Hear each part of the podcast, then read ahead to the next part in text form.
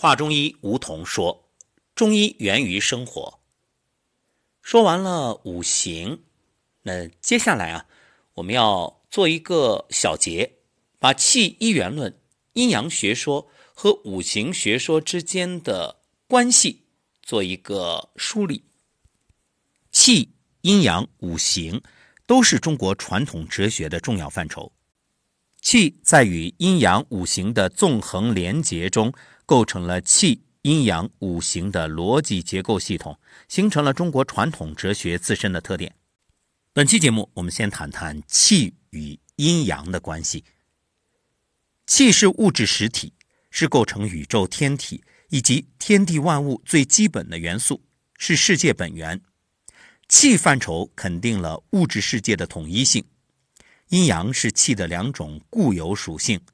按阴阳来分，世界上的气可以分为阴气和阳气两类。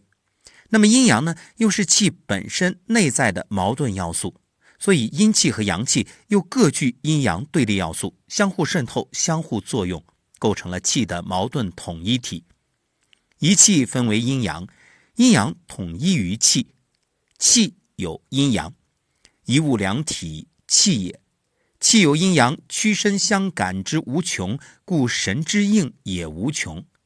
气是一，万物本源为一气，但一气分阴阳，气有阴阳为二，这正是道生一，一生二。二呢，又存在于一之中，表现为对立的两方面。一指对立双方的统一，作为宇宙本源的气是阴阳对立的统一物。物质世界在阴阳二气相互作用下不断的运动变化，两不利则一不可见，一不可见则两之用息。两体者，虚实也，动静也，聚散也，清浊也，其究一而已。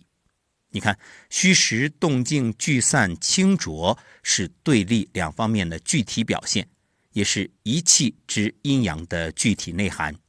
这种阴阳对立的双方共同组成气的统一体，它们是一切运动变化的根源，从而建立起对立统一的气一元的物质概念。